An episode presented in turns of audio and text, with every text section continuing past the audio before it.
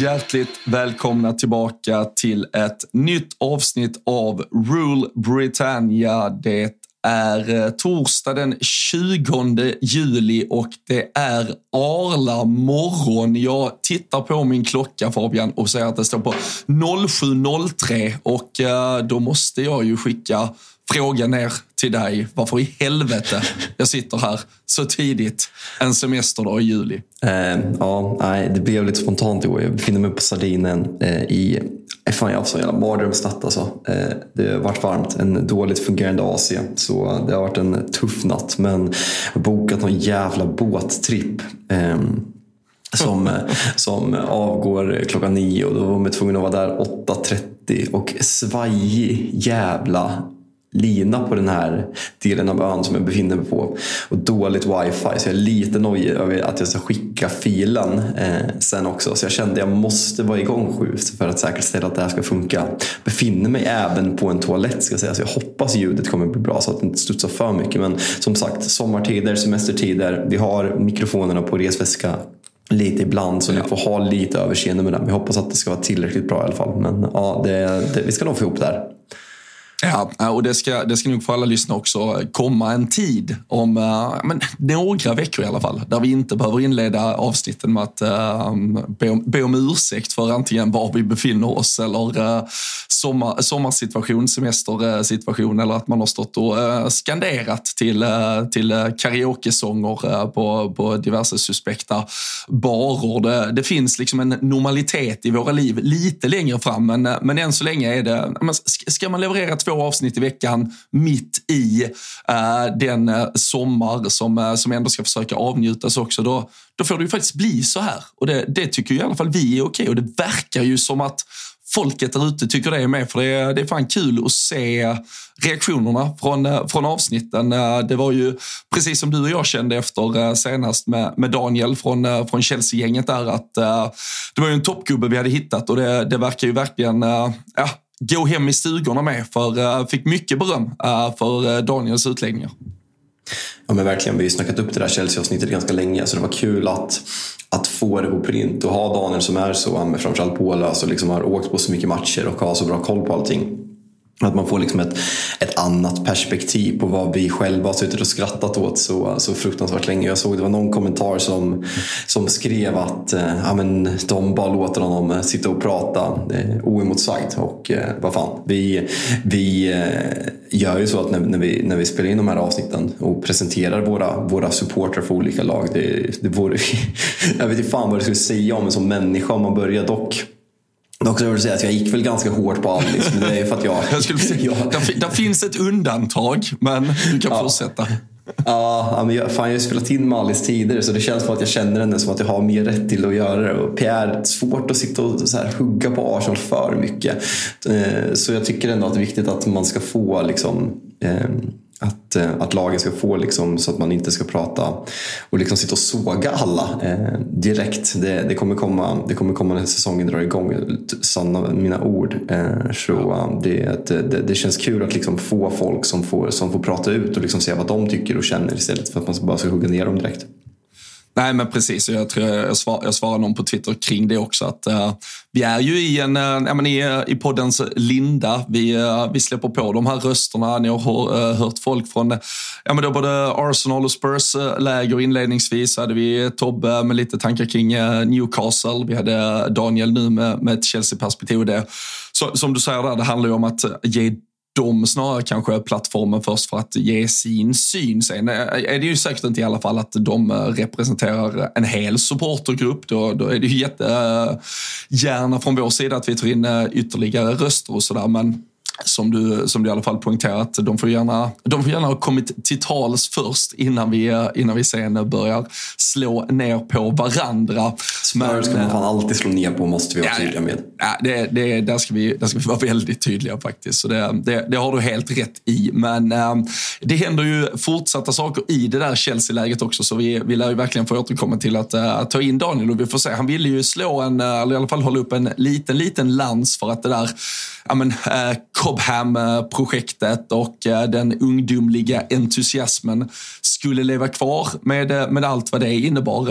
Eh, skoja lite om Ethan Ampadu som var väl longest serving player nu i, i truppen, även om han typ har typ sju A-lagsmatcher eller någonting. Men han verkar gå till Leeds och jag läste något rykte om att Inter var på och nosade kring Chaloba, så kanske inte blir så mycket Cobham-Chelsea över Pochettino-laget när det väl går igång. Då får vi, blir det kul att höra Daniels syn igen ifall, ifall de knappt står där med en enda egen produkt.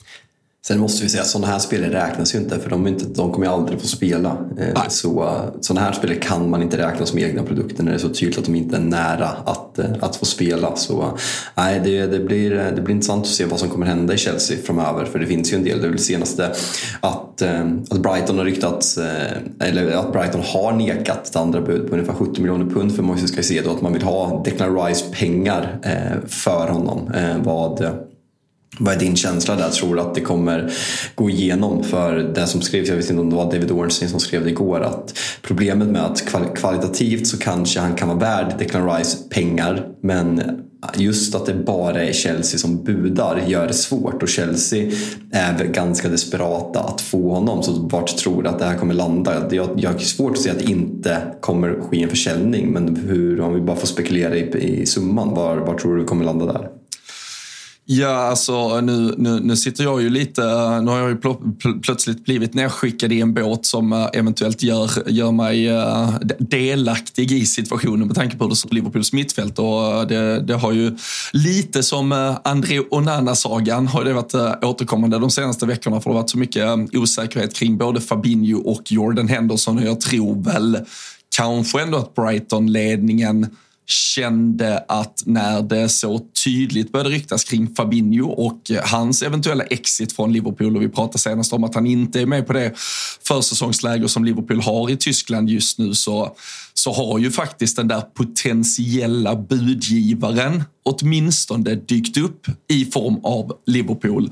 Och eh, frågan är ju om Brighton känner att de men att vet de så tydligt att Chelsea vill ha Caicedo, vet de att Chelsea är beredda att gå ja, men, i, i stort sett över, över lik i slutändan för att få honom då, då tror jag att Brighton just nu är ganska trygga i att försöka hålla den här affären på hold så länge som möjligt. Se ifall det blir, som nog de flesta tror, att Fabinho säljs och att Liverpool då också faktiskt står helt utan en om så etablerad sexa som kan starta premiären här om några veckor.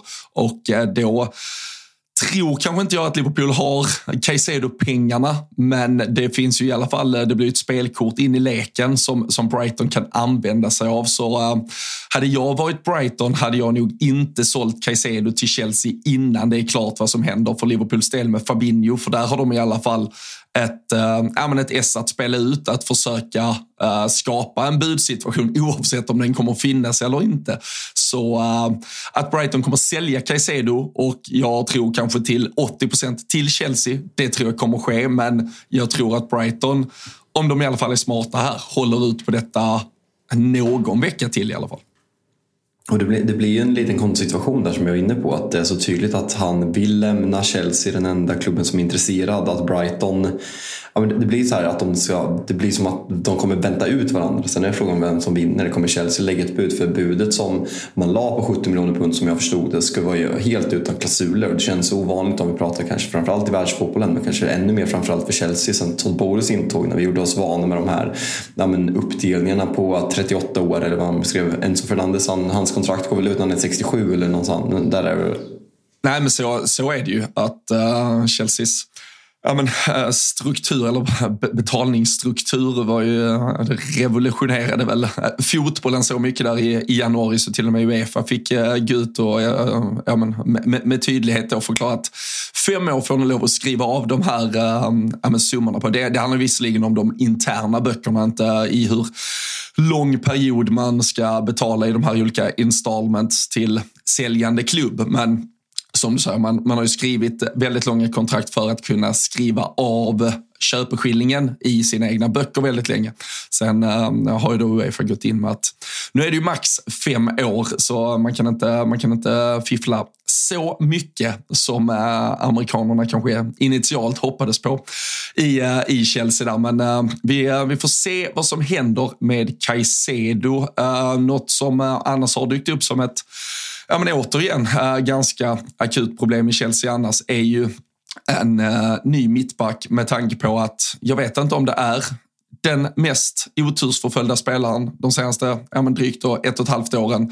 Uh, Wesley Fofana skulle äntligen vara tillbaka, gjorde ju på tal om typ 70 miljoner, eh, gjorde ju typ en så dyr övergång från, eh, från Leicester till Chelsea förra sommaren. Fick hela den säsongen egentligen spoilerad och har nu eh, skadat ett korsband igen. Och där har ju du varit inne på tidigare och pratat om att ska man lita på Thiago Silva i den åldern han är vad finns egentligen bakom eh, Badiashile kom in, hur mycket han vi får se av honom, vad han egentligen räcker till? Och äh, ja, men nu då återigen det här, äh, alltså, det är ju inte bara ett bakslag, det är ju ett, äh, ja, men ett knytnäveslag fan i huvudet på både Fofana och Chelsea. Det, det lämnar ändå Chelsea och vi har ju pratat om hur mycket de har släppt. Det, det lämnar dem ju i en situation nu där det är ganska många viktiga pusselbitar de kanske måste förstärka med och det är lite kamp mot den där deadline-klockan eller åtminstone säsongspremiären som, som är mot Liverpool den eh, 13 augusti. Ja, men det här är ju verkligen en, alltså det känns som att man nästan har glömt bort Fofana men det är en väldigt, väldigt lovande mittback. Konstigt vore det fan om man inte om man värver en spelare för mellan 70 och 75 miljoner pund från, från Leicester förra sommaren och fick ju hela förra säsongen eh, förstörd av skador i stort sett och skulle, det här skulle ju vara hans säsong där han skulle gå in i det där mittlåset. Sen om man skulle spela med Thiago Silva, Luke Colwell eller Badiashile som du nämner, eh, det vet jag inte men det här är ju hur gammal är han? Han är typ så 22 eller någonting. Så det, det, är ju fruktansvärt otur som du nämner och ett hårslag för Chelsea. För man det, det, är mycket bra saker med att man har lyckats skeppa så många spelare. Det där mittfältet måste byggas om, de där mittbackarna. Men jag tror inte att man hade räknat med den här mittbackspositionen och nu är man helt plötsligt ganska tunn där samtidigt som man är i des, desperat behov av att värva både en och två centrala mittfältare som vi som förra veckan var inne på att man har sålt Kanté, man har sålt Kovacic och man har sålt Jorginho inom loppet av sex månader. Så det känns, Chelsea känns ganska ofärdiga, om man får säga så, och ganska desperata på att värva kvalitet på vissa, på vissa positioner. Så det ska bli kul att se hur det, vad som sker framöver där.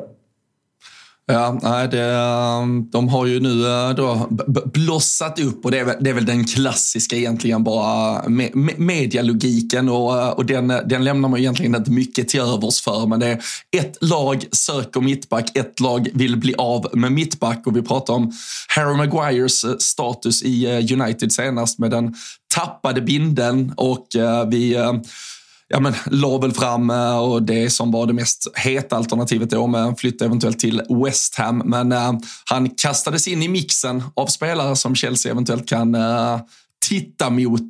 Tänk om han gör succé i eh, Kungsblott istället. Uh, hade du sålt till Chelsea, för det är väl också det som har varit tydligt från Uniteds sida. De vill ju inte låna ut, de vill väl att han ska bringa in lite av den dryga miljarden han kostade för, för ett antal år sedan. Och eh, då är där en köpande klubb i Chelsea så kanske man måste men eh, då blir det ju ändå det där eh, du pratar om att rivalitet kanske är dött. Men, alltså, fast här gör mig Chelsea det... sämre. Det här är ju bara win-win. Ja, men det, och det, jag förstår att det är jättelätt att säga det nu, men sen, sen står han där på Old Trafford och, och nickar in 1-0 mot er, och så ska ni, då ska ni dras med den skammen att, att den här spelaren som var så usel nu bringar framgång till en konkurrent. Kör han, kör han den där som han kör med Englands landslag då när han kör med, Hör ni? Lyssna nu. Lyssna. Här är jag. Jag är tillbaka. I det jävla svin. Vad var det när han gick in 1-0 mot Andorra efter att han har gjort typ tre självmål på uh, tre veckor i United? ja, något, något i den stilen var det. Nej, men, alltså, det vore ju en bra lösning för alla. Jag vill bara bli av med honom. Och West Ham som har mycket pengar nu har lagt ett lånebud och problemet ska vara att att United när man, när man kvalificerar sig för Champions League så ökar lönen uppemot 25% för många av spelarna och Maguires lön ska vara väldigt bra så att West Ham inte kan konkurrera med den Men då tycker man väl, är Maguire så desperat om den där landslagsplatsen som det sägs borde han vara villig att gå ner i lön för att exempelvis ja, gå till West Ham och bli en stjärnspelare och spela vecka ut och vecka in. Sen om Chelsea kommer in i bild, de skulle ju kunna ja, snudd på matchen, matchen där lönen och kommer han in där men samtidigt är de villiga att lägga 50 miljoner pund på en 30-åring som inte är tillräckligt bra när alla är tillbaka. Jag vet inte fan alltså. Vad, vad, vad tror du? Det känns bara som rykten. Folk lägger upp ett plus ett. Ja, och, och jag...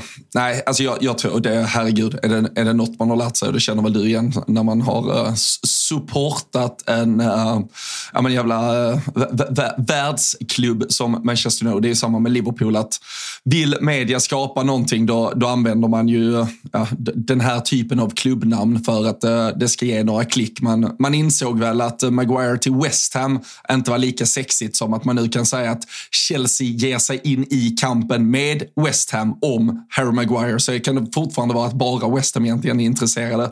Men så lägger du på Chelsea där så ger det lite, lite klick. Det, det känns ju i alla fall om man, om man tittar på hur, hur Chelsea har värvat uh, de här senaste ja, fönstren att ja, undantaget kanske Aubameyang som, som nu väl också ser ut att, att lämna till Marseille. Men, uh, men det har ju ändå varit lite, lite yngre, det har varit eh, lite mer eh, ja, men, flärd på något sätt än vad eh, Harry Maguire bidrar med. Sen kan det ju vara så att Pochettino känner att han vill ja, men, ha den Alltså, förstå mig verkligen rätt när jag säger att Harry Maguire är garanten, men han är ju garanten för, för, för någonting. Det, det, det, finns hela, hela biten med att vara engelsman och van vid ligan och så vidare. Men det, det känns inte som något Chelsea egentligen tittar mot. Eh, det känns mycket mer en, eh, en ny fransk 22-åring än att det skulle vara Harry Maguire som är, är lösningen på deras eventuella mittbacksproblematik. Men visst hade han varit jättebra i West Ham? Det där måste jag ändå säga. Ja, West, West Ham håller jag helt med. Ja, men verkligen. Ja, nej, men för Harry Maguire har ju blivit en meme och med, med rätta. Alltså det är typ den sämsta fotbollsspelaren i en toppklubb så här, med, med, hans aktioner de senaste två åren så att man tycker synd om honom och det har blivit så jävla mycket fel på så många sätt så att det är ovärdigt. Men det är en bra mittback. Alltså han har tagit England till, till EM-semifinal, han har tagit England till VM, eh, eh VM-semifinal och till EM-final på typ hemmaplan. Och utöver det så de två första säsongerna gör i Manchester United United så förändrar han Manchester Uniteds försvarsspel i grunden. Manchester United blir ett väldigt mycket bättre försvarslag när han under, när han under Solskjaer fick spela sitt spel och stå lågt och nicka bort bollar. Det är när andra tränare som vill stå högre upp eh, har kommit in och Ole Gunnar ville förändra sin sin spelstil som han, som han liksom blev blottad och det, det har inte funkat. Men du bara kolla när han spelar bredvid John Stones i Englands landslag som står mer lågt och gillar att ställa om så är han ju en väldigt, väldigt bra mittback och det är ingen slump att United bär honom för 80 miljoner pund. City var där också så man måste ju liksom ha lite, lite respekt för hans namn. Även om jag såklart också har varit eh, slitit med tår i stycke och varit vansinnig på hur usel han har varit de senaste två, två och ett halvt åren. Men eh, det går till West Ham så tror jag att han kommer vara jättebra. Jag, inget, jag tvivlar inte en sekund på det såna jävla sliding doors där som City hade tagit Maguire istället för Ruben Diaz. Ja, det, då hade man haft två Premier League-titlar till som Liverpool-supporter. Helvete. Ja man, eh, man får inte allt här i världen. Men eh, du, i, i avsaknad då att, uh, ja, men, beroende lite på framtid för Harry Maguire, då har ju United hittat en jävla fin lösning på, på sin mittbacksposition.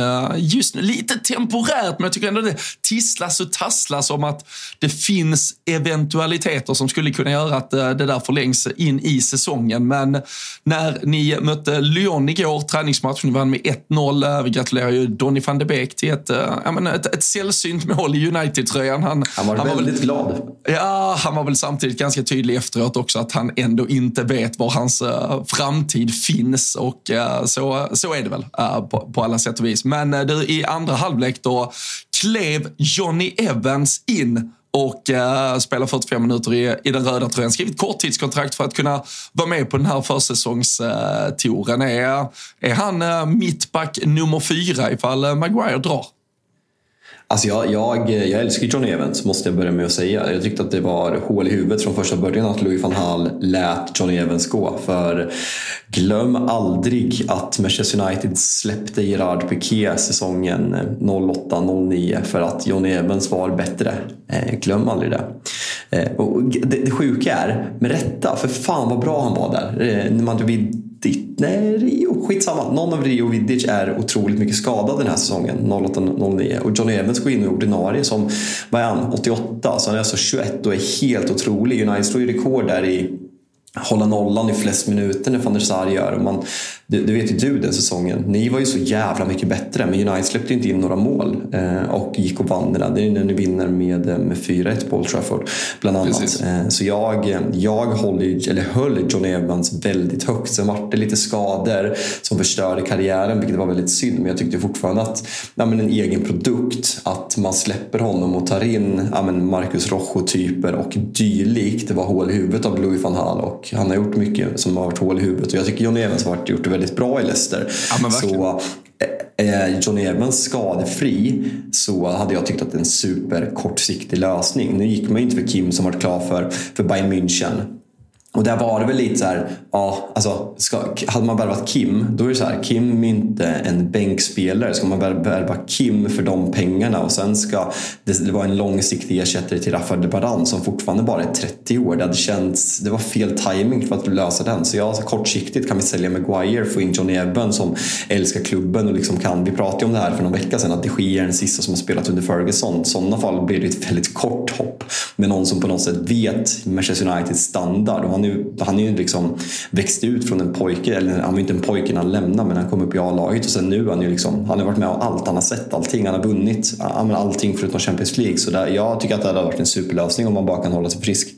Alltså det känns ju som att det, det som alltid talade emot John Evans, det var ju att alltså, nu är han 35 det känns ju som att han, man kände att han var 35 när ni sålde honom. Det, alltså han har ju känts, han, är, han gammal ut. Ja, han har känts tio år äldre hela tiden. Alltså jag vet, alltså så här, när han fortsatte karriären i Leicester och, man, och så bara, fan han fortsätter i år igen, i år igen. Alltså till slut var man ju tvungen att kolla passet. Man kände bara, hur gammal är han? Men, men som du sa, han, uppenbarligen så slog han ju igenom och, och var faktiskt väldigt, väldigt bra för er väldigt, väldigt tidigt. Och, uh, men hade ju ändå redan då en aura och ett, ett utseende som vittnar om att han snarare var 30 eller 31 istället för 21. Men, uh, Kommer du ihåg hans tackling han gör på Drogba mot Chelsea? Nej, det minns jag fan inte. Alltså, han, har, han, har ju någon, han hade ju nått några år där han var ett riktigt, hade några så här riktiga psykfalltacklingar. Nu, ja, men det, nu förstörs min röst. Man om man, om, man, om man umgicks eller spelade i en, uh, en mittbacksuppsättning bestående av uh, Rio Ferdinand och uh, Vidic, då, då har man några idiottacklingar i sig. Det, det, det, det krävs lite för att hävda sig där. Vad fan, vad fan hette han? Amerikanen i Bolton? Hette han inte Holding eller någonting? Stuart Holding. Holden, Stuart Holden. Holden. Ja, mm. Stuart, Ho Stuart Holding. Det känns som någon annan gubbe. Skitsamma. Eh, han, han drog ju en, han pajade ju hans knä. Det, den var inte jättesnygg den tacklingen, men han har ju en på Drogba. Chelsea-supportrar kommer säkert ihåg där. Men han, ni får, ni får youtubern här annars, Johnny Evans eh, Drogba. Eh, Drogba. Johnny Evans går upp och bara gör en Nigel de Jong i bröstet. Alltså bara klipper honom rätt i bröstet med dobbarna. Jag kommer ihåg det så jävla väl, för jag skriker på frispark till oss. För live ser det typ inte ut så. att Drogba hoppar in i Johnny Evans som är försvarare och då får jag alltid försvara en frispark, det vet vi ju. Men Johnny Evans går ju upp och helt medvetet trycker dobbarna i bröstet på, eh, på, eh, på Drogba och sen ramlar han själv ihop och får frispark med sig. Det, det, det är så tokrött så det finns inte. Typ 5-10 matchers avstängning och Johnny Evans lyckas få frispark med sig. In och, in och Youtube för i helvete, för det är så underhållande. älskar honom. Ja, det får man eh, absolut göra. Men, eh, men annars som du, som du nämnde i förbifarten också, eh, Kim då, jag menar, Napoli mittbacken som, som har varit het på marknaden. Han valde Bayern München och jag hör ju ditt resonemang kring att det skulle sätta er lite i en situation där det är tre, ja, men, någonstans ändå världsklass mittbackar. Det är någon Såg du Vigges sista månad eller? Fyra världsklassbackar. Ja, herregud. Nej, vi lugnar oss eh, lite med Maguire. Det, eller vad säger jag, med Vigge. Det, det, där ska vi nog vara väldigt försiktiga. För där har ju jag känt i, i Liverpool-led att vi alldeles för länge har haft bara två högkvalitativa Alltså, eh, tro mig, ju, det, det, vet fan du, Varann har inte 38 matcher i sig. Vi, alltså, ska inte ni, om ni faktiskt nu ska börja konkurrera på, på alla fronter och eh, jag, men, jag hörde Onan hade väl uttalat sig att han ville vinna Champions League med Manchester United och så vidare. Ska, ska ni göra det och eh, gå för saker och ting så måste det väl fan ändå vara tre världsklass mittbackar och det, det är det ju absolut inte just nu.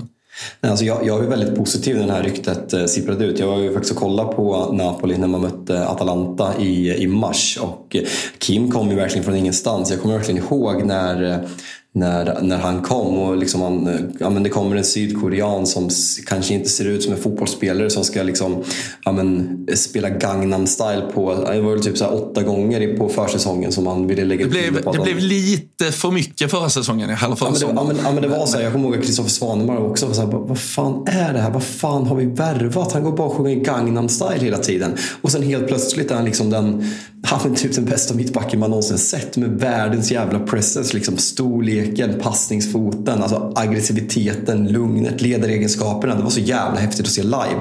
Eh, så jag, jag var jättepositiv när, när, när, när det kommer ut information om den här klausulen, att man kan ha honom. Att man då kan ha ett långsiktigt mittbackspar med, med Lisandro Martinez och Kim. För jag tror att de hade kompletterat varandra fantastiskt bra.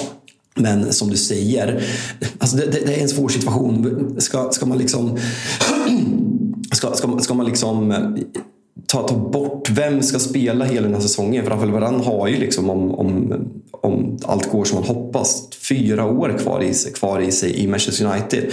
Och då hamnar, det kan bli en svår situation. Men samtidigt som du men, säger. Men har man inte lärt sig? Ja, jo, exakt. Lärt sig, all, allting blir ju inte som man hoppas.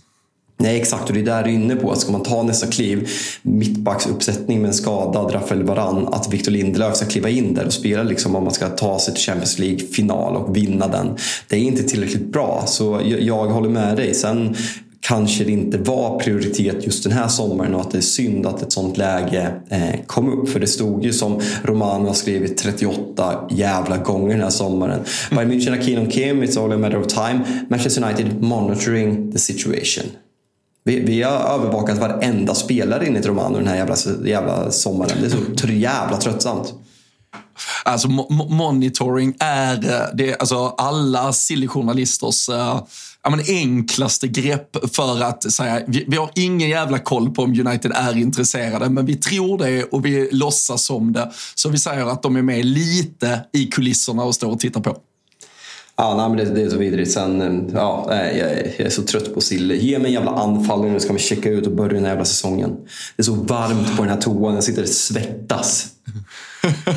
ja, men du, ska få, du ska få svettas en, en, en dryg halvtimme till eh, innan du ska få sända eh, vidare ut i skräckvärmen nere i Italien. Men eh, innan vi går vidare ska vi bara säga att vi är sponsrade av ATG här i Real Britannia och vi, vi sitter nu och slipar på våra säsongsspel som kommer att komma här om ett par veckor veckor. Sen eh, blir det såklart eh, men allt från eh, tripplar till Big Nine-system när säsongen är igång. Och för att ta del av allting vi kommer att göra tillsammans med ATG och saker som redan finns igång tillsammans med till exempel Tuttosvenskan så går man in på atg.se slash tutto. Det kommer även komma ja, men, europeiska speltips från Daniel Jolenklint och Thomas Wilbacher där när ligorna drar igång. Men man ska såklart alltid spela ansvarsfullt. Man ska vara minst 18 år och eh, har man eventuellt något problem med spelande, då vänder man sig till stödlinjen.se istället. Men äh, i eh, United-läget där när vi då väntar på officiell bekräftelse från äh, Onana, även om det nu verkar vara helt klart, så, så har däremot, och på tal om äh, dyra lönekuvert och ökade kostnader för klubben, Marcus Rashford skrivit nytt kontrakt till eh, 2028 plus ett extra år om jag förstod allting rätt. Men eh, det höll på att gå ut annars eh, nästa säsong, va? Hans kontrakt. Ja, de förlängde ju det här. United skrev ju alltid den här plus ett-optionen som klubben får förlänga och det, det har ju blivit så, så fruktansvärt många gånger att man att man sitter där och bara, vad fan, fan förlänger vi med honom för? Och sen bara, ja men de vill sälja honom. Och sen bara, nej men de säljer honom inte. Bara, vad fan, det, det är ju det där med att United är så fruktansvärt usla på att sälja spelare. Men det är väl jättebra nyheter för när, när eh, minns alla Rashfords eh, med status för bara ett och ett halvt år sedan när han liksom blir bänkad och vi har varit inne på den här podden och Anthony Langa startade framför Marcus Rashford i avgörande matcher helt plötsligt. Så glädjen som supporter för Manchester United när man inte haft så jävla mycket att relatera till och liksom känna glädje och kärlek för de senaste ja, men, tio åren om, om man hårdrar det. Att liksom få ja, men, the local lad och liksom allt vad Manchester United gjort för England och liksom för, för den engelska politiken och för barn under pandemin. Och, alltså den typen, den människan Marcus Rashford är. Att han fick fick den säsongen han hade förra året. Det var något som som man liksom verkligen kunde glädjas över och eh, att då det fanns någonstans i bakhuvudet att man skulle kunna tappa honom gratis eller var tvungen att sälja honom nu i år för att han det ryktas om PSG och pratar om det alltså att en spelare som Pogba, jag ska inte jämföra de två, men att det känns som att Pogba slösade bort hela sin karriär på hans beslut att gå till Manchester United. Han hade kunnat blivit en av världens bästa fotbollsspelare men han spenderade sina bästa år i ett dysfunktionellt Manchester United och Paul Pogba är en, eh, jag tänkte säga ett könsord för jag hatar Paul Pogba för han, eh, eh, mycket beror på honom själv också men på ett sätt kan jag tycka synd om honom att han spenderade de åren i Manchester United. Men Dit jag ville komma var att Rashfords förra säsong var så fruktansvärt jävla glädjande och nu att han kritar ner det här kontraktet och folk ifrågasätter att han ska tjäna bland de bästa i Premier League. Ja, kanske, jag vet inte. Men jag tror inte att han kommer vara liksom exakt på Salah och KDB-nivåer och Haaland, men strax under. Och så här, folk, jag hörde någon som bara så här, one season wonder, han har gjort en bra säsong. De har inte följt Marcus Rashfords säsong. Han är liksom typ 12 plats på Uniteds bästa målskyttar och han är liksom 26 år. Så där får folk ha lite respekt för han har gjort bra tider och förra året var kanske det första året som han växlade ut till världsklass för, för första gången. Och eh, det känns som att Erik Ten Hag gjorde väldigt mycket för Marcus Rashford. Jag ser verkligen fram emot att se hur han kan bygga vidare på det. För det är nu kontinuiteten blir viktig när han skriver på det här kontraktet för nu, nu kommer han ju spendera resten av sin karriär i Manchester United, i känslan. Så nu måste vi börja upp och leverera varje säsong. För annars, annars hade jag överbetalt så sjunger om det. Beroende vad som händer med Saudi League så vet du att han har en exit där för att ta in de stora pengarna i slutändan. Men, äh, men jag, jag, jag hör dig. Hur fan om Rashford skulle gå dit? Mardröm i och för sig. Henderson. Det, det var ju de det, två som stack ut i England. Det är en vi, som, vi, alltså... åter, vi återkommer eh, till det. För jag, jag vill ändå bara stanna lite med Rashford. För, så här, in, inga liknelser i övrigt. Och vi, vi har raljerat kring eh, Harry Kane att inte vinna titlar och, och Rashford eh, har ju absolut vunnit uh, lite. Åtminstone. Men, men ändå, det var ju den där var det februari månaden när han var Ballon d'Or-kandidat enligt, enligt folket. Enligt mig var världen. Ja, jo, du, du, du uttalade det på det sättet. Det var, det var, det var svårsmält, men uh, man, får ju, man, får ändå, man får ju försöka uh, förstå vad, så, vad som händer där inne i, uh, i pannloben. Men, men, men, det är inte mycket glädje de senaste tio åren. Låt mig vara. Nej, och, och vad fan ska man ha för... Eller så här, vad ska man placera in? För du säger, som du säger, alltså, vad, vad det verkar i, i lönekuvertet nu så han kommer faktiskt tjäna mer än typ Mohamed Salah. Sen har ju, sen har ju alltid, eh, framförallt om vi jämför bara spelare like for like och även kanske lite sämre spelare i ert lag kontra vårt lag, eh, då har ju ändå era spelare tjänat mer och haft en högre lönestruktur som, som, som har gjort att eh, ska man upp och vara etta där då, då har det ju krävts äh, rätt fett äh, med det i lönekuvertet. Men vad fan, ska, ska, ska det bli en uh, Ballon d'Or-utmanare av honom? Ska det bli en spelare som, som leder ett United till en uh, Premier League-titel eller en uh, Champions League-framgång? Eller är det en uh, avig ytter med viss skadeproblematik som kommer göra ungefär 15 mål per säsong? Är det är det, det han är? Det, alltså, höjden har vi ju sett, men vi, vi har fan också sett botten lite som du är inne på. det. Man vill ju se två raka säsonger nu med, med antingen eller för att få en. Alltså han, han fyller också bara 26. Man kan se det som att han fortfarande är väldigt ung, men man kan ju också hitta väldigt många andra spelare som kanske inte är lika upphypade som honom som har vunnit väldigt mycket när de är 26 och gjort större egentligen avtryck för sin klubb än vad han har gjort. Jag, jag tycker det är så jävla svårt att bedöma Marcus Rashford. Det är jättesvårt och liksom den, den rollen han har haft och kanske framförallt som han får nu efter det här kontraktet är ju verkligen, nu är det svårt att dra en parallell till Manchester City för de har inte riktigt haft den där an, eh, ytteranfallaren som har varit en världsstjärna. Det är väl kanske lättast att gå till Sterling, alltså Prime Sterling i Manchester City.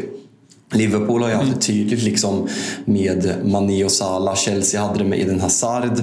Det är en sån spelare Marcus Rashford måste bli nu. Eh, för framförallt när Manchester United inte haft en anfallare och skulle det bli så att Manchester United värvar Rasmus Höjlund kan inte ha eh, förväntningar på att om man är 21 eller 22 år Rasmus Höjlund med typ en, en säsong på högsta nivå, aldrig spelat Champions League eller någonting, ska gå in och göra 20 plus mål i Premier League, då är det upp till de här yttermittfältarna. Precis som det har varit i Liverpool när Bobby Firmino har spelat. Det är upp till Mohamed Salah. Han har gjort liksom, ja, med plus 30 mål och Mané har varit helt fenomenalt bra. Det är det som har gjort Liverpool så slagkraftiga. Eh, och där behöver Marcus Rashford verkligen kliva in och visa att ja, men jag ska, alltså, han ska göra 20 mål i Premier League den här säsongen. Allt annat ser jag som en nej, men misslyckande. Eh, nu kanske jag låter hård, men det är det verkligen för att på högerkanten har vi Anthony. Han är ingen målskytt, det har vi sett tidigare. Han är den mest enfotade som någonsin har fått gått till Pascoe. Jadon Sancho inte fått det att och lyfta. Garnacho kommer fortsätta slussas in och få sina chanser. Jag tror Rashford kommer spela en del anfallare i år. Sen har vi Pelistri där bakom som inte kommer få spela så mycket heller.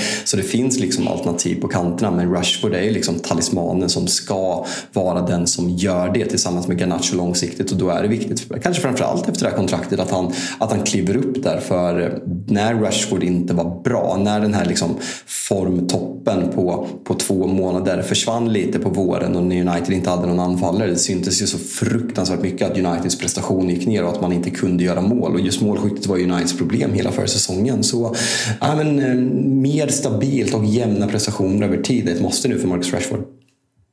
Ja, nej, vi, får, uh, vi får se lite. Eh, det, det, det, är hårt att säga en make or break-säsong, men man, man, hade verkligen, man, man, kände ju verkligen att man fick, uh, man fick uh, försmak på, på vad han kan erbjuda uh, under fjolåret. Så, så får vi väl se var han, uh, ja, var han tar avstamp inför um, kommande säsong, om han blir den ja, men ledaren både på plan och i målprotokoll för United den här säsongen. Du, du var inne lite på eventuellt jämförbara yttrar i eh, Manchester City och eh, inga liknelser i övrigt men eh, där kan vi väl konstatera att av allt att döma, det verkar som att ett bud har accepterats från Al-Ali på Riyad Mahrez, drygt 30 miljoner pund uppges det inbringa. Vi har ju pratat lite om ja, Citys typ icke-fönster så här långt. Man, eh, man har släppt Gündogan, man har plockat in Kovacic, eh, i stort sett bara rak ersättare. Um, nu vet vi att eh, Red Mares Mahrez på inget sätt har varit en ordinarie startspelare, men, men alla som någonsin har spelat Fantasy Premier League vet också att uh, de där yttrarna plötsligt kan få sina 5, 6, 7 matcher och då kan de plötsligt göra sina 5, 6, 7 mål innan de sen sätts ner i en uh, frysbox. Uh, Mahrez har ju varit en av de här som i, ja, men i stunder har haft uh, otroliga perioder och ändå varit varit ja, men direkt utslagsgivande och gjort otroligt många viktiga mål för City. Kan, eh, kan City släppa en sån som Ares utan att förstärka eller tror du att City har en växel till att komma med? Det, det är ju en Guardiol som eh, såklart också ryktas in på mittbackspositionen men, men offensivt. Ja, den är, ja det, det ska väl eh, bara vara formaliteter ifrån att den är klar. Men uh, vad, vad, tror du om Citys uh, offensiv och uh, alternativen där? Är det, är det Cole Palmer som nu ska få sitt stora genombrott och vara med och slåss med de stora pojkarna? Eller kommer det en riktig håll käften-värvning offensivt också från City innan vi går igång? Jag tycker överlag att det är svårt att få grepp på vad City håller på med. Alltså, kollar man bara mittbackarna, om vi räknar med att Guardiol kommer in, så har man alltså John Stones, eh, han, ska, han, ska bara spela, han ska bara spela med mittbackar. Han ska skicka alla sina ytterbackar. Så det, det, han, där, där, där, där är han ju på en han, han är ju next level där som vi inte kommer ta ett halvår för oss att fatta hur fan fotbollen funkar i hans skalle. Vet du. Det, det, så är det alltid.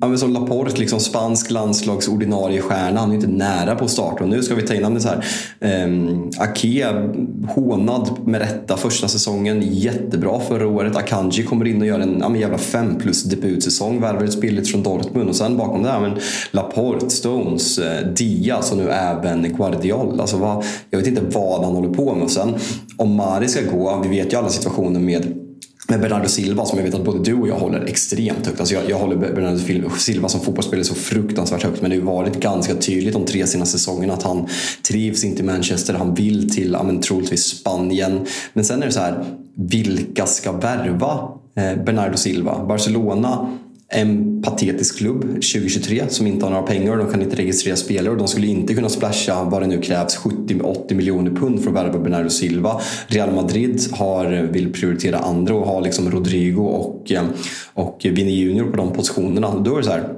vart ska Bernardo Silva gå? Och det är typ där man har landat varje sommar, att han blir kvar. Det känns som att han köper det för att det inte finns några alternativ. Sen eh, ska de låta kontraktet gå ut. Jag vet inte, för det är inte, jag har inte sett några rykten den senaste månaden alls. Det var ju för, först att han nekade Saudi-budet, men förutom det har det inte ryktats någonting. Och behålla Bernardo Silva är ju key för Manchester City, för han är vital för det där, för det där eh, laget. Har man då Jack Grealish, Phil Foden, Bernardo Silva på de där platserna och sen spela med eh, Rodri, eh, ja, Stones KDB och sen om det blir eh, Kovacic som kommer in där istället för Gündogan och det där går det även rotera. Så det är klart ett slagkraftigt lag men fortfarande mer känsligt för skador än vad man kanske någonsin har varit. Så man kanske, jag vet inte, alltså man, man har agerat bra på transfermarknaden det senaste året. Nu spränger man ju banken för Guardiol men kolla värdet man hittade på Akanji. Kan man hitta en ersättare till Mares? Liknande. Jag, jag vet inte men det känns som man måste ersätta honom i alla fall, annars är det fan för tunt. Eller vad, vad känner du spontant?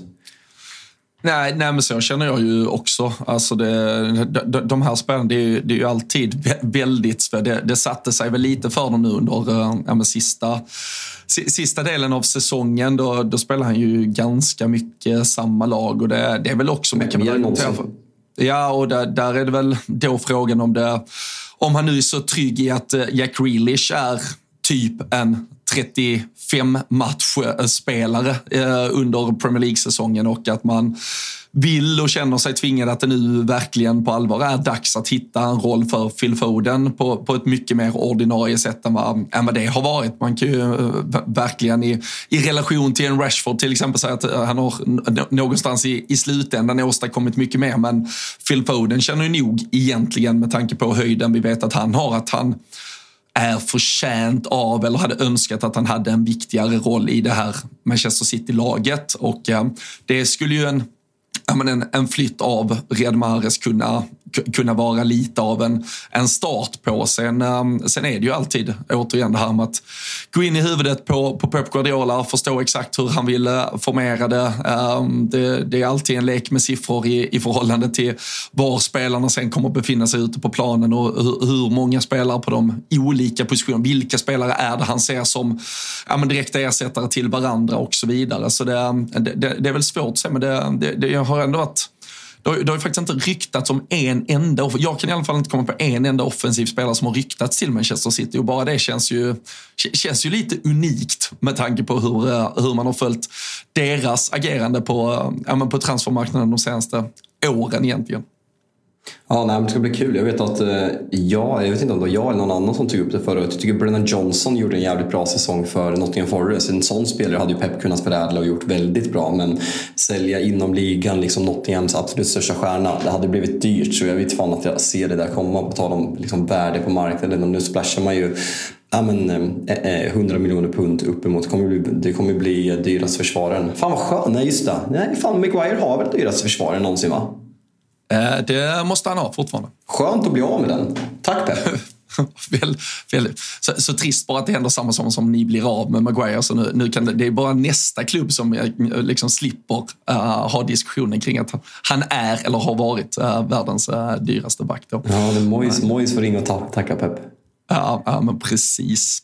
Um, på, på tal om yttrar som eh, eventuellt är på väg eh, till eh, Saudi då, så var det också lite magstarkt att höra Eddie Howe prata om situationen kring Saint Maximin. De, de känner att de är tvingade att eventuellt äh, sälja lite spelare nu här för att äh, vara, på, vara på rätt sida FFP-reglementet. Äh, och då, då har det ju öppnats som av en otrolig slump en, en möjlighet att sälja Saint Maximin till en av äh, piffklubbarna borta i Saudi. Och så snurrar man lite pengar mellan balansräkningarna och så är Newcastle på, på, på, på rätt sida den, mm -hmm. den, den lagens namn som absolut inte egentligen egentligen äh, existerar i äh, Financial Fair Play-systemet. Det, det, det, vet vi, men äh, det, det, det känns väl som att det är svårt numera i alla fall att eh, stå och kasta en sten och inte träffa glastaket. Även om man vill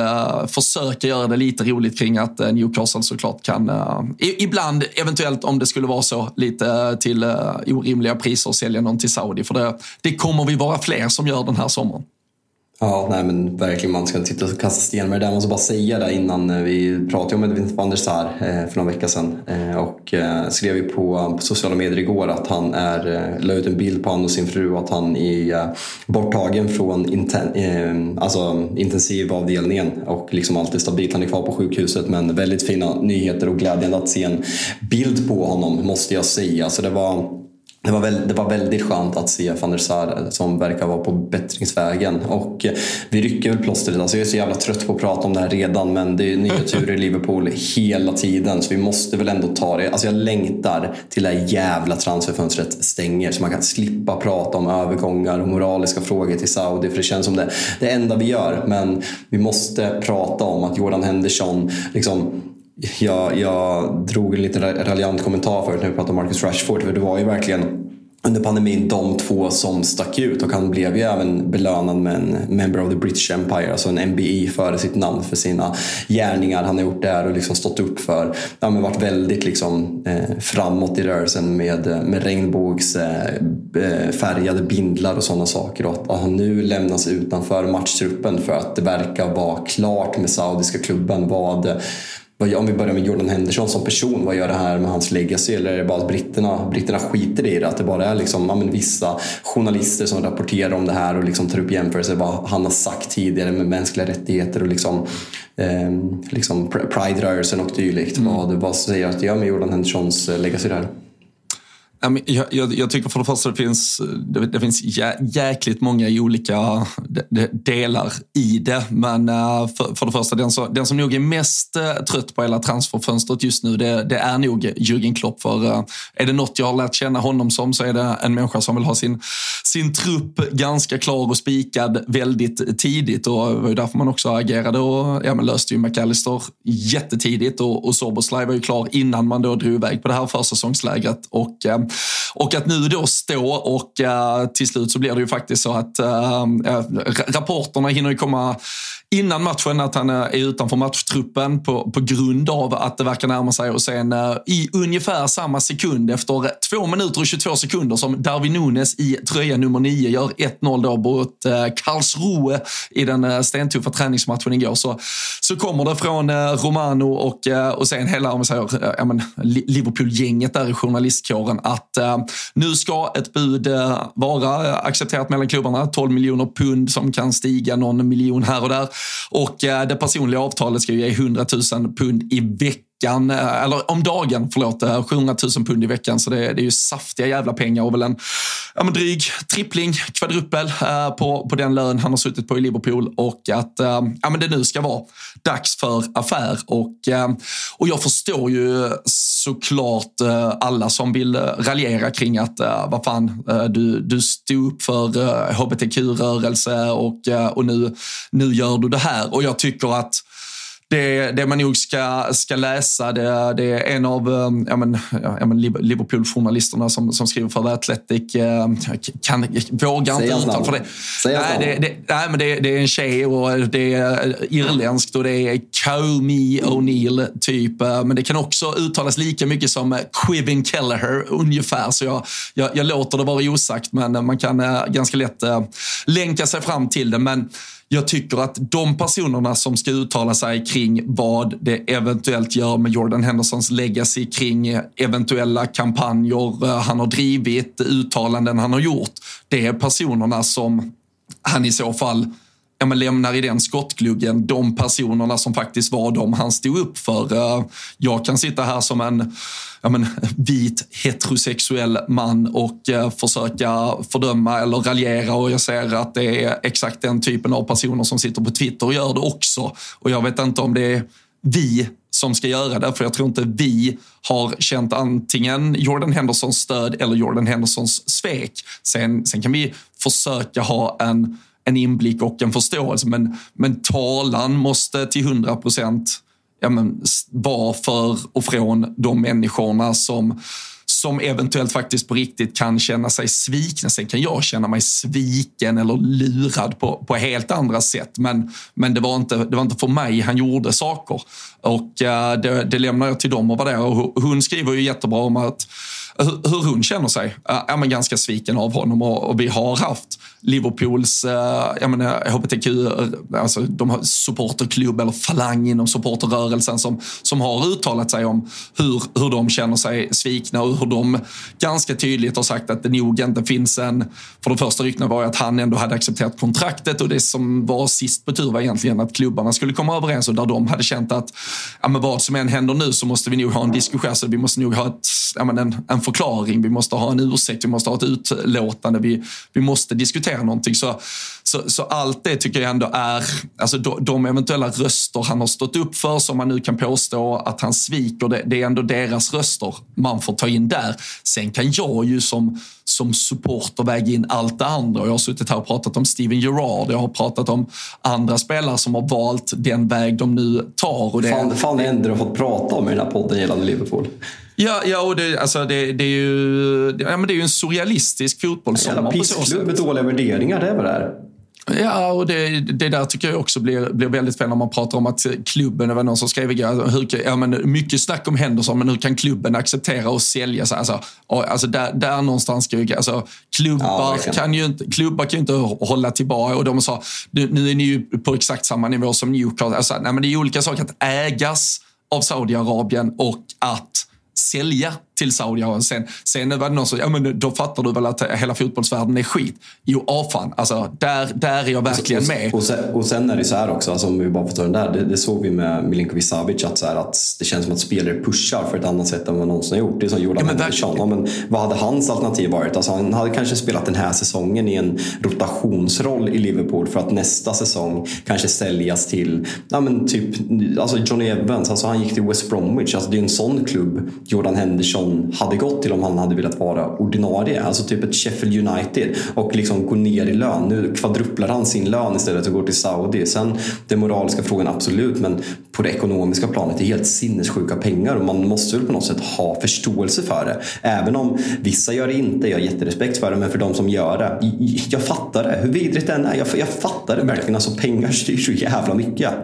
Ja, och där, men där som, om jag då ska uttala mig, där jag tycker kanske då 99 procent av alla supportrar egentligen kan uttala sig kring, det är ju snarare den om säger, personen Jordan Henderson har velat vara utåt och ansiktet för i våran klubb. Och, och där alla inför den här sommaren pratar om att ja, men nu kommer han axla James Milner-rollen. Jag har ju lite skrattat åt det här faktumet att han ska vara den som sätter någon standard på träning. Jag, jag, jag, jag ser inte fotbollsträning eh, och fotbollsmatchande som det var på 80-talet när de bara stod och skrek. Jag, jag vet inte om jag tycker det är rätt ledaregenskap, men, men många har ju velat lyfta människan, alltså, alltså människan i fotbollslaget Jordan Henderson där han har varit så, så viktig. Och det här tycker jag ju bara visar på att direkt han nu inte, och där om man vill gå tillbaka ganska långt i tiden och kritisera kanske Steven Gerrard, så var ju det också första gången han fick en liten motgång under Brendan Rodgers när han inte var ordinarie.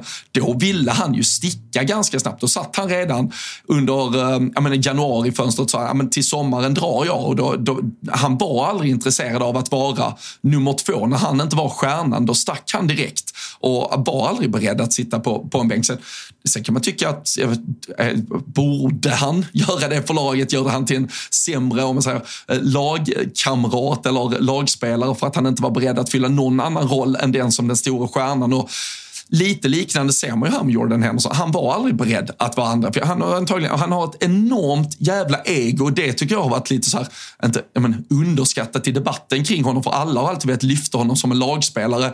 Jag har lika mycket sett igenom den fasaden och sett en spelare som extremt mycket vill lyfta sig själv i det sammanhanget. Han har aldrig varit beredd. Såg, det, förlåt att jag avbryter, men det tyckte jag Nej, man såg i början också. Jag, jag kommer ihåg när han fick binden och liksom skulle bli den nya Steven Gerrard och vi motståndare eh, supportrar bara skrattade åt det och han så här, ja, men han skulle backa spelare och så här, brösta upp sig. Det någon, du vet den här klassiska när han ska brösta upp sig mot Diego Costa och det bara kändes poserande för att han ville bli den här. Han ville liksom han kanske är den här personen, absolut. Men det, i början kändes det väldigt poserande för att han liksom skulle få med sig supporterna för att bli den nya Steam Gerard. Och det där har nog en stor del i hans ego att göra, hur folk ska se på honom. Så jag tror att det liksom, du är inne på något väldigt korrekt här.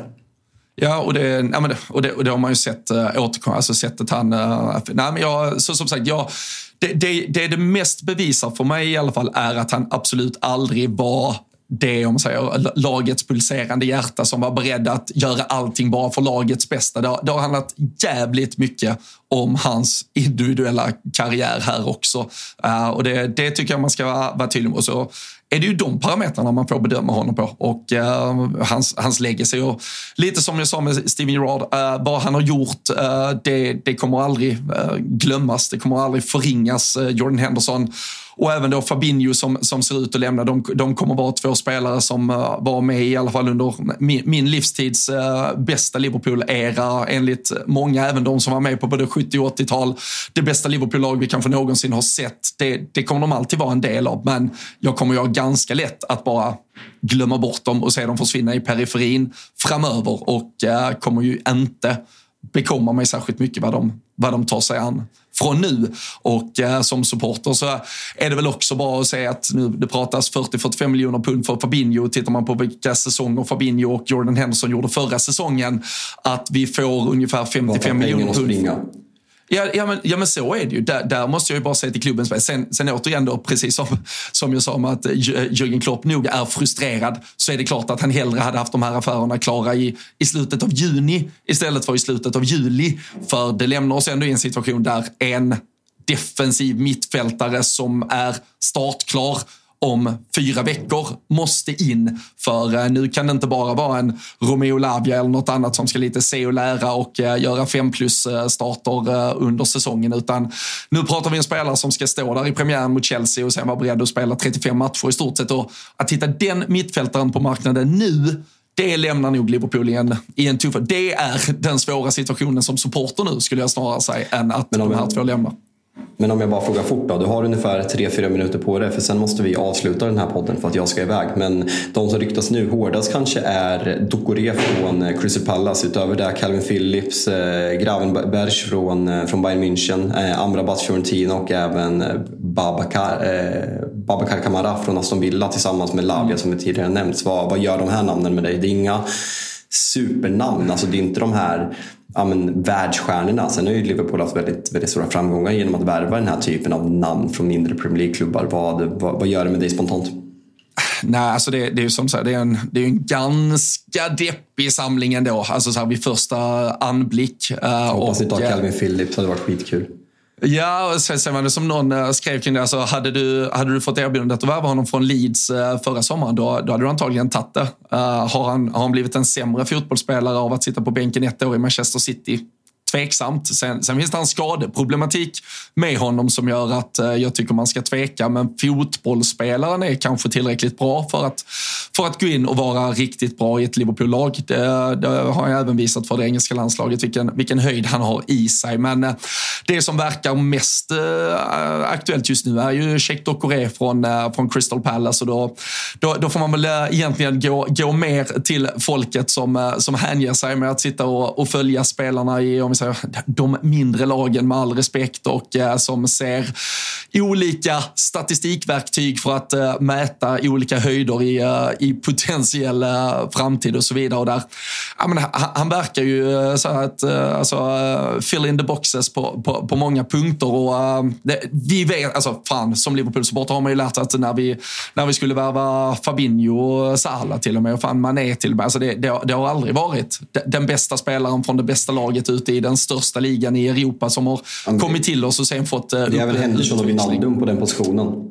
Ja, nej men precis. Och äh, men vad fan, Van Dijk kom från Southampton, även om han såklart var uppburen och eh, fan, Andrew Robertson från Hull. Så vi har ju värvat för från äh, klubbar som, som inte har, äh, som det inte har slått typ PSG-gnistor kring. Så Sheikh Doucouré, det verkar, väl ja, som sagt det hetaste spåret. Och nu är det väl då lite som i problematiken med en Caicedo när, när Fabinho har ställt sig på tvären, inte ens med på försäsongslägret, så har du ju blottat din hand och visat vad du är i för situation. Så det, det lär väl kosta för Liverpool. Alltså, I en drömvärld så hijackar vi ju bara dealen, tar Caicedo för hur jävla mycket pengar som helst.